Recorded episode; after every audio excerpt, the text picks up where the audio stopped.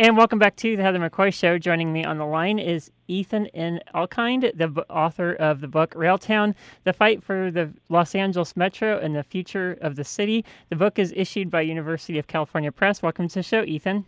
Thank you. Thank you for having me. Oh, you're welcome. And so your book, Railtown, mainly focuses on the history of Metro Rail from uh, Mayor Tom Bradley's election in 1973 to present day. But let's give our listeners some background on the about rail in this region. Can you talk about the old red car system and why it was originally built? Sure. So a lot of Angelenos do uh, think wistfully about those days when there was the the old uh, streetcar network, and they're called cars, but they were really a, a system of trolleys and they were the original main form of transportation for people who moved to Southern California, and particularly LA, in the late 1800s. So they were actually funded by real estate developers because in the days before the automobile, if you wanted to build, let's say, a subdivision or a new town somewhere far from the commercial center, you needed to find a way to get people out there and people wanting to buy those homes. So they actually invested in those trolleys to drive up demand for their real estate, and that's how the system started. So, what was the contributor to the downfall? Was it all the automobile, or was it like Who Framed Roger Rabbit, where the oil and gas companies conspired to take the red cars apart? Well, you know, it's a common uh, sort of conspiracy theory that there was you know, an automobile and oil and gas uh, collusion to undermine the streetcars. But the reality is that across the United States, with the advent of the automobile, people preferred to drive in their own vehicle rather than get on a crowded uh, trolley car that you know might be late or or uh, or be delayed in some way or or you'd feel like you're sort of crammed in there in an unpleasant condition. So, you know, it's hard for us to imagine now when you know a lot of us are stuck in traffic and we have to deal with the smog. But if you look at a world, you know, 100 years ago where there were a lot fewer people, uh, you know, an automobile was a very attractive thing. It could get you anywhere you wanted to go, and you didn't have to deal with the crowd. So it provided freedom to move around, and people embraced it wholeheartedly. So you saw these streetcar systems in every city, every major American city, essentially start to lose money and in the case of LA, the voters did not want to step in and, and rescue these streetcars. So they, they went under because there was no public entity willing to support them anymore. And, and you know, as I mentioned, they were originally sort of loss leaders but, uh, funded by real estate developers. So they were always a means to generate land value, but never a means to generate a profit. And even as a loss leader, it must have been cheaper to build because you didn't have any like existing property issues because the, the land was basically not really, it was basically open space at that time. Yeah, exactly. I mean, a lot of these were converted farms and, and ranches, so you just you know buy them up and you can just put the tracks anywhere you want. And so now going back in and trying well, in some cases, those the rights of way are still in existence, although they've been built on. But in a few cases in LA, they've been able to essentially recreate a uh, new new light rail system over the old streetcar tracks. But now, since the city's so built up, you pretty much have to tunnel underneath, which is really expensive. So those were the glory days of being able to just lay out trains, you know, wherever you wanted. Definitely. The origins of the system that we have today, Metrolink, was started by Mayor Tom Bradley after his election in 1973. Although he was haunted by his 18 month pledge to start work on a rail system and his original Proposition A went down, he still persisted. If we didn't have a mayor that pursued the rail with that tenacity, would we have Metrolink today? I don't think so. So actually, it's actually Metro Rail because Metro Metrolink the uh, was is a commuter system that's uh, that works. It, it intersects with Metro Rail, but it's a different type of, of, of rail transit. But I absolutely agree with you that it took the persistent leadership of somebody like Mayor Bradley to make make it happen because it was multi decades of uh, of really battling politically. Now there was a lot of support. He had a lot of support from downtown business leaders in L.A who were very concerned that downtown LA was essentially going to hollow out and become a, a wasteland, and they all owned property down there and didn't want to lose those property values. And a lot of residents in, in LA County were really fed up with the traffic and the bad air and all the negative consequences of, of auto dependency. But it was still a challenge in a county as big as LA to get a consensus to pursue rail as a as an alternative to driving. So that that really was a credit to Bradley for making that happen. Why did Proposition A, the first effort to fund rail, why did that fail? So there's a lot of you know potential reasons. I think part of it is that the county as a whole was not really ready to embrace transit in the early 70s. This was in 1974. Uh, but also the transit agency, which was the RTD at the time. Now it's Metro, but uh, it was called RTD. That agency was really unpopular. There were a lot of bus strikes, and people were upset with it. So didn't have a lot of support. But I, and I think maybe even more fundamental than that, that the county is so big. How do you get a consensus? You know, over 50 percent. It's easy to get over 50 percent in the sort of urban core of LA, say the west side and downtown and the east side of LA. But when you get out into really far-flung areas, you know, you think of Lancaster or Palmdale in the 70s, early 70s, you know, or even up in the Santa Clarita Valley. I mean, to get a majority of all those kinds of voters who really don't see any value in a rail system that's more focused on downtown, you know, it's hard to get over that 50% threshold. And now, actually, since that vote in the 70s, it's actually a two-thirds threshold. So now, if you want to get a transit tax passed, you've got to get over 66 and two-thirds percent. Yeah, what were the critics saying about rail in 1974? So a lot of them were saying it was a waste of money, that Los Angeles was a car town and people would never get out of their cars. Uh, but that was really the main thing. I think it was a waste of money and people wouldn't really ride it. Yeah, one of the weird things is USC professor Peter Gordon wanted more highways built. My question to him would be, okay, where would you build them? The highway system seems already saturated already, even in the 70s. Also, buses get stuck in traffic, which throw off their schedule. Mm-hmm. Yeah, no, and yeah, uh, it's weird. And Peter Gordon is actually still quite active today, you know, as sort of an anti-transit agenda. I think a lot of the academics who were really critical in the 70s, I mean, there certainly was a good case to be made that there might have been cheaper ways of moving people around than than rail. Uh, but I think a lot of them were motivated by the sense that there's no need to subsidize people wanting to live in an urban, walkable community. That the preference of most people is to live in a suburban, car-oriented lifestyle, and, and they just t- sort of assume that as a given, and that therefore it doesn't make sense to subsidize any sort of infrastructure that counters that uh, that demand. And you know, they may have been somewhat right back in the 70s, but I, I think it's clear now that the demographics and the market have changed, and people are really hungering for a more convenient lifestyle and more convenient neighborhoods. So I think that bias in a lot of the academic critiques really colored how they analyzed the rail system and, and why they looked at it so negatively. And certainly, someone like Peter Gordon is, I think, made it no secret that he's kind of a libertarian and, and really doesn't uh, like any sort of subsidies, especially for, for urban dwellers. Yeah, definitely. Mayor Bradley's first attempt at rail was a, a before mentioned Proposition A in 1974. The proposition proposed a 145 mile system. Is there any way to speculate what rail would look like today if Proposition A passed in 1974? Well, it would have, it would be much more extensive network if it had passed in 1974 as opposed to when it, it actually did pass in 1980. And I say that because there was a lot more federal money on the table in the 70s. By the time Ronald Reagan was elected in 1980, his administration really cut back on support for urban rail systems. And so Los Angeles would have had 80% of the system paid for by the federal government, which is really uh, Angeleno tax dollars. I mean, LA is a donor city in terms of uh, tax dollars and gets less back than it gives into the federal government. So, you know, it would have been a much better deal with 80%. By the time they finally got their system negotiated for, it was down to 50%. So that's a, a major cut. And on top of that, it's much more difficult now to build urban rail than it was in the in the late 60s and maybe the early 70s too, because we have a lot more stringent regulations. Uh, we have environmental laws that uh, can really make it challenging to get a big infrastructure project approved, as we're seeing now with high-speed rail and, uh, and some other rail lines. So they it was really a window that was pretty generous and closed quickly. And so I think you'd see a system that's probably twice as big as what we have today if they had passed it even just those six years earlier than what they ended up passing.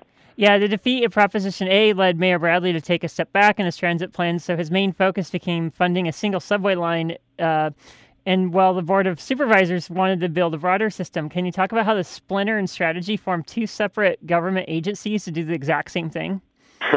yeah, so this is this is another consequence of having a large county and a, and a big city right in the middle of a, of a large county is that you're going to have different visions for how to go forward. So Mayor Bradley was very focused on downtown LA. As I mentioned, the downtown businesses there, you know, really wanted it, and that was the most dense center of, of LA. So he was focused on that, and and was able to finally get federal approval to build a pretty expensive what we call heavy rail subway. So heavy rail meaning you get power from down below. It's the third rail kind of technology.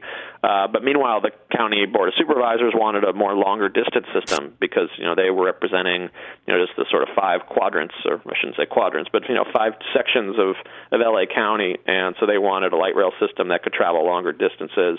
And they ended up getting a sales tax measure that paid for light rail lines. That uh, so now we have two basically two types of technologies for rail in LA. We have the light rail, which gets power from overhead and can travel on the streets, and we have the underground subway that Bradley pushed for to serve downtown. Yeah, uh, funding for rail was put on the ballot finally as Proposition A, ironically, in 1980. What made that election different, and it was actually approved by the voters? So it's funny because it did happen on the same day that they elected uh, Ronald Reagan president. So we had this sort of conservative revolution nationwide and in California, but uh, but at the same time, I think Angelenos were you know finally at that point where they were willing to embrace a different type of transportation technology. But it also helped that it was a much more balanced plan. So the plans that went before the voters in the late 60s and the 70s were much more rail heavy, and this time they sort of learned a lesson that they needed to bring together a more diverse coalition and especially again with a county as, as big as LA with people with different interests. So they had a, a component in there that lowered bus fares for a time. So you got all the bus riders, uh, you know, excited about it because it, it meant a cheaper ride, and they also had local return to some of the smaller cities around LA County, so they would get money for transportation improvements, whatever they would see fit in their town. So they're able to put together, you know, a bigger coalition, and, and that got it started. But the, the trade-off was that there was less money of the sales tax devoted to rail. Well, and this time also, RTD was busy working on the subway system. How did political considerations affect the selection of the route with the subway? So uh, political considerations definitely uh, were a big factor. So uh, originally, you know, these rail lines would start off. We'd have engineers and, and analysts looking at where the density is in LA, and they'd make some proposals.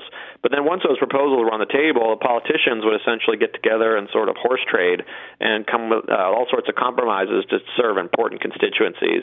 So, for example, the rail line always was going to serve downtown LA, but it really should have continued directly west down Wilshire Boulevard, which is the most densely populated corridor in uh, west of the Mississippi. So there's a great uh, place for to get attract a lot of riders.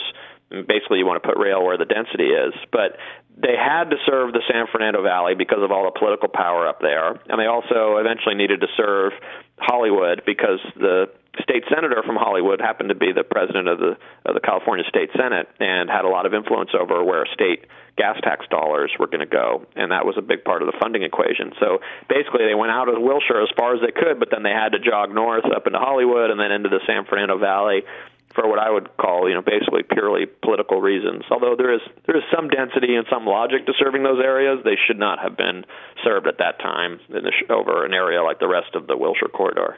Yeah, well, political considerations played a effect in route consideration. Some of the ridership issues of Metro is due to that fact, and also it seems like it's it, the fact that planners are eager to buy uh, rail right of ways of existing track instead of going through the added expense of building new track where more people were at. Does this lead back to funding again?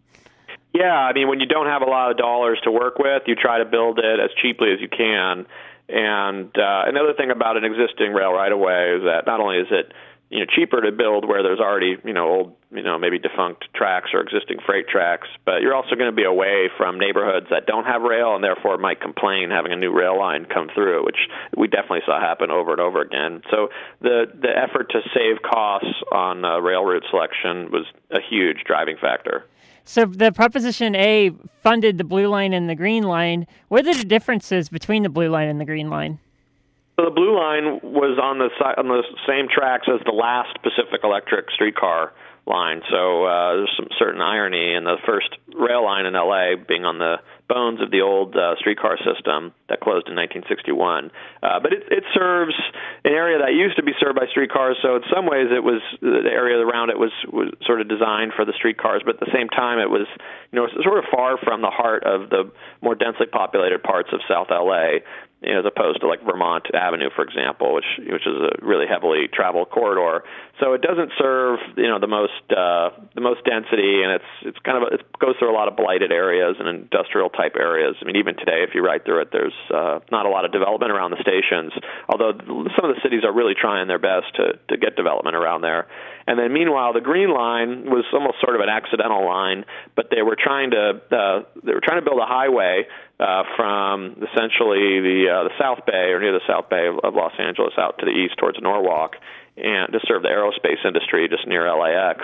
And uh, they were trying to build a highway, and they were lawsuits, and it was over a decade. And finally, there was a compromise to build the highway with a transit uh, available lane down the middle, and it didn't have to be rail, but the rail agency leaders felt like it was a great opportunity, so they decided to put the green line right down the middle of the freeway, and it means you could travel at very uh, high speeds in the middle of the freeway, but it also means there's no opportunity for development around the station areas because they're right in the middle of the freeway and it's also kind of an unpleasant place to wait for a train when you're right in the middle of the of the freeway. So uh, it, it, the ridership was pretty good on the Green Line, but you know, in retrospect, there were a lot of other areas that probably could have benefited from rail service over that one. It's amazing how much the story you tell is just due to circumstances, like the circumstance of who was city manager when the city of Norwalk. Uh, you know, when the officials wanted to build the line all the way to the train station, and the city of Norwalk manager at the time said no, and then the next one said yes, but then it was too late.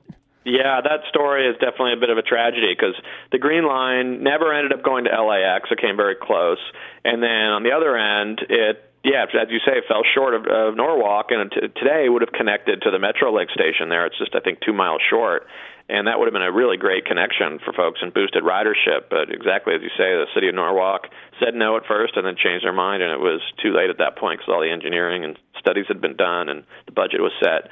So yeah, there's a lot of you know a lot of personalities that come to play, and that's really the story of Los Angeles politics because it's just so decentralized. You know, the mayor of LA dominates in some ways, but at the same time, the mayor of LA has to take a backseat to the city council members, and then you've also got board of supervisors, and then all the other cities and their city councils and mayors and city managers. So it's sort of a giant committee or you know of people making decisions in LA and it's really hard to get consensus on on these big types of projects. Yeah, as it turned out the Proposition A in 1980 only was able to fund two lines, the blue line and the green line. I think the real shame of never having enough money to fund the whole system at once, it led to the infighting as we were talking about earlier between the San Fernando Valley and uh, you know the bus riders union in the 19 uh, 90s as far as saying that the you know rail system was discriminatory.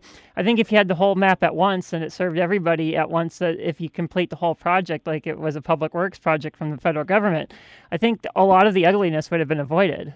It definitely made things worse. The fact that there were you know only a few pieces of the pie to fight over, it, it really brought out the regional rivalries within within LA. You know, the bus riders union is a whole interesting story. I mean, it was basically bus riders who felt like the bus system was constantly being shortchanged, and then they see you know billions of dollars being spent on rail lines for not as not that many riders, or relatively not that many riders. So they may have been upset anyways, but it's also a function of the fact that they feel like second class citizens riding a you know an underinvested form of transit with buses that that you know, a lot of the riders who ride those buses have no other way of getting around so and are very low income a lot of them. So it's uh you know that that tension is there but i, I think also a, a product of the fact that we just don't invest a lot in uh, in transit in general. Yeah well do the buses actually do a good job of connecting to the rail line? So that's part of their transportation plan or yeah, they, they've you know a lot of the rail lines replaced very busy bus corridors, and then they would try to reroute buses to serve you know more popular stations, and and uh, you know and they're they're doing the best they can, but it, it does take a while when you build a rail system, especially when it was done piecemeal in LA. It takes a while to really build up that connectivity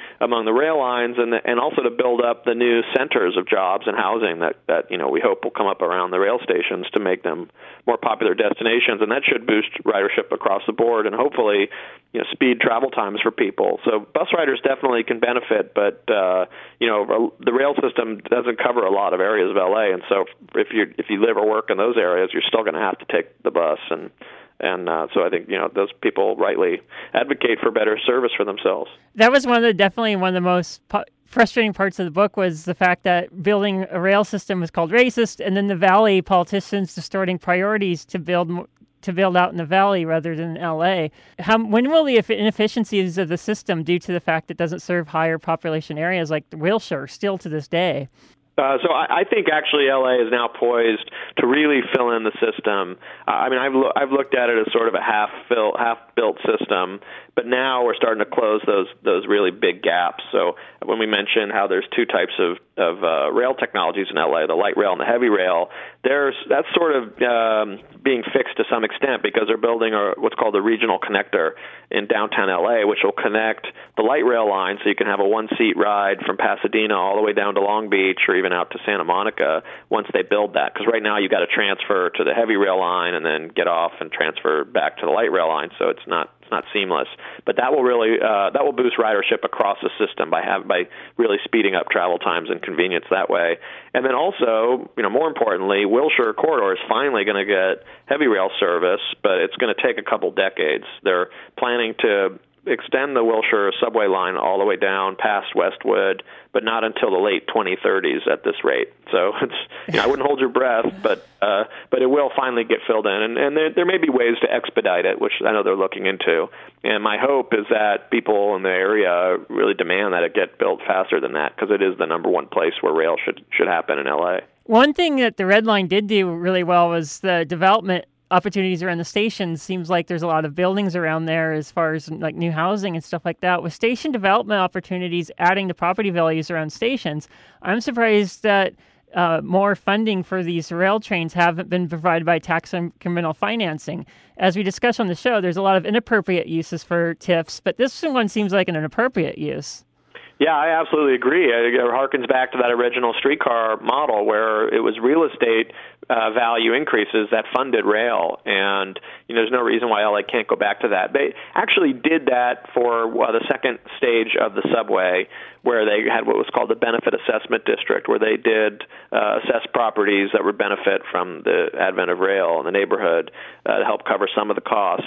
And I think I think uh, tax increment financing to borrow against the future increases in uh, in property tax revenue from the new infrastructure investment, I think that's uh, wholly appropriate. And if you're conferring this benefit onto private landowners from a public investment, I think it's only fair to recapture some of that to help fund that infrastructure in the first place. So, oh, definitely. Um, one of the other frustrating things when I was reading your book was the lack of talk about like hyperlinks within the system. So if you want to get from Pasadena to Santa Monica, you need a second train that moves a lot faster than just the light rail. Mm-hmm. Yeah, so I think the regional connector will help with that, uh, but you know they'll have to fill in a, a few a few corridors. Um, and uh, you know, also I didn't mention with the Crenshaw line, will will likely provide a rail connection to LAX and also provide a, a whole separate north-south uh, link uh, farther west from where the blue line goes north to south. So we're starting to get a sort of grid pattern coming in. And I should also mention that Santa Monica will finally get rail service and the Expo line coming out there, uh, which should open uh, in the next few years. And the Expo line goes all the way to Third Street, or is it shopping stopping short from that? It basically stops right at right at Third Street. Oh, I mean, that's awesome. Yeah, just a block or, or two away. But uh, that'll uh, and Santa Monica's done a great job of getting uh, new housing in the downtown area. Uh, so yeah, we're definitely seeing development around the stations, but we need to see a lot more of that because you know millions more people are projected to come to LA in the coming decades. And we've also got an affordability problem where the housing is so expensive, and part of that is constricted supply, and it's an artificial constriction because we have a lot of local governments that refuse to allow new development uh, because the neighbors aren't excited about new people coming into their neighborhood. So until we really change that dynamic, we're going to continue to push development farther and farther out and drive up home prices to make it unaffordable for you know anyone you know any any middle class type family. And it, it hurts business in LA too because then you end up with a stronger income inequality have a city of haves and, and have nots and it's harder for businesses to attract uh, people to come work for them if the housing prices are so expensive and people have to move so far out to get a get a decent community. So my hope is that the region will see the value of uh, building new neighborhoods and, and job centers around transit, and I think that will take a lot of pressure off the outlying areas and help you know, help more people preserve the quality of their lives in their neighborhoods. That is one of the fears that I do have about the high speed train from Vegas and back is I'm always afraid that basically that train is going to bail out Las Vegas real estate um, investments and then it's going to become the suburbs of LA essentially where all the poor people live out in Vegas. Uh, well, uh, there is uh, there is some concern. You know, people would would use the high speed rail lines for some sort of commuter system, but uh, the fact is, the high speed rail is going to be really expensive to ride. It'll be cheaper than an airplane flight, but uh, it it will still be pretty expensive. So I think most people are not economically going to be able to live that far out and then commute in by high speed rail, at least on a daily basis, because it's just too expensive. Uh, you know, I think the hope is, uh, looking at California's high, high, proposed high-speed rail system, for example, that more businesses can locate maybe in a place like Bakersfield or Fresno, and they could just you know, maybe commute into LA for a weekly meeting or something. Or you know, you might have certain uh, divisions or departments of a major corporation that are based out there. So that could actually be a huge economic benefit to Central Valley towns, which are really struggling economically. Um, but yeah, we have to pay attention to the impacts on land use development in uh, in these areas with high speed rail because if we don't make put in policies to steer that development in a smart way, you're just going to end up with more business as usual and, and more sprawl and traffic and air quality. Oh, problems. Oh, definitely. One of the other issues I have with the the current transit system as it is is there's not enough grade separation. So you have trains stopping at you know red lights like in Long Beach when the blue line first starts. It's like that the whole uh, to me, the whole idea of like public transportation, especially rail, is that you're separated away from the cars because that infrastructure is just too saturated. Yeah, I agree completely. It's uh, it's definitely a source of frustration. If you build a rail line, it shouldn't have to wait at a red light for a bunch of uh, single occupant vehicles to drive by while you've got you know 100 people waiting on the train or more. So a lot of that is how our uh, congestion management laws are structured, and to some extent how our environmental laws are structured, because the mitigation for environmental impacts is sometimes, ironically, to widen streets or slow down uh, bus or rail for for cars. It doesn't really make sense. But so the Brown administration is trying to change that. Um, it may take some legislation on the congestion management side, but it that doesn't have to be that way. We could be giving signal priority to the rail lines and buses too, and, and we need to emphasize that because it's just ridiculous to have them going that slowly. Oh, definitely. Any final thoughts to leave us with? Uh, you know, the, I think the main thing is just that you know the region has to look at this infrastructure investment as a as a blueprint for future growth. Uh, because the alternative is just you know uh, pretty miserable. It means a lot more traffic and a lot more lost open space and a lot more hours lost sitting there, you know, for people who have to commute instead of being able to spend more time with their families and doing leisure activities and maybe getting a little more exercise. So it's uh, it's a good opportunity for the region, and they just need to really complete it by allowing that development to happen around the stations. So the book is Railtown: The Fight for Los Angeles Metrorail and the Future of the City. The book is issued by University of California Press. Ethan N. Elkind has been my guest. Thanks for being on the show this morning. Thank you very much. Enjoyed it. And this, of course, is the Heather McCoy Show.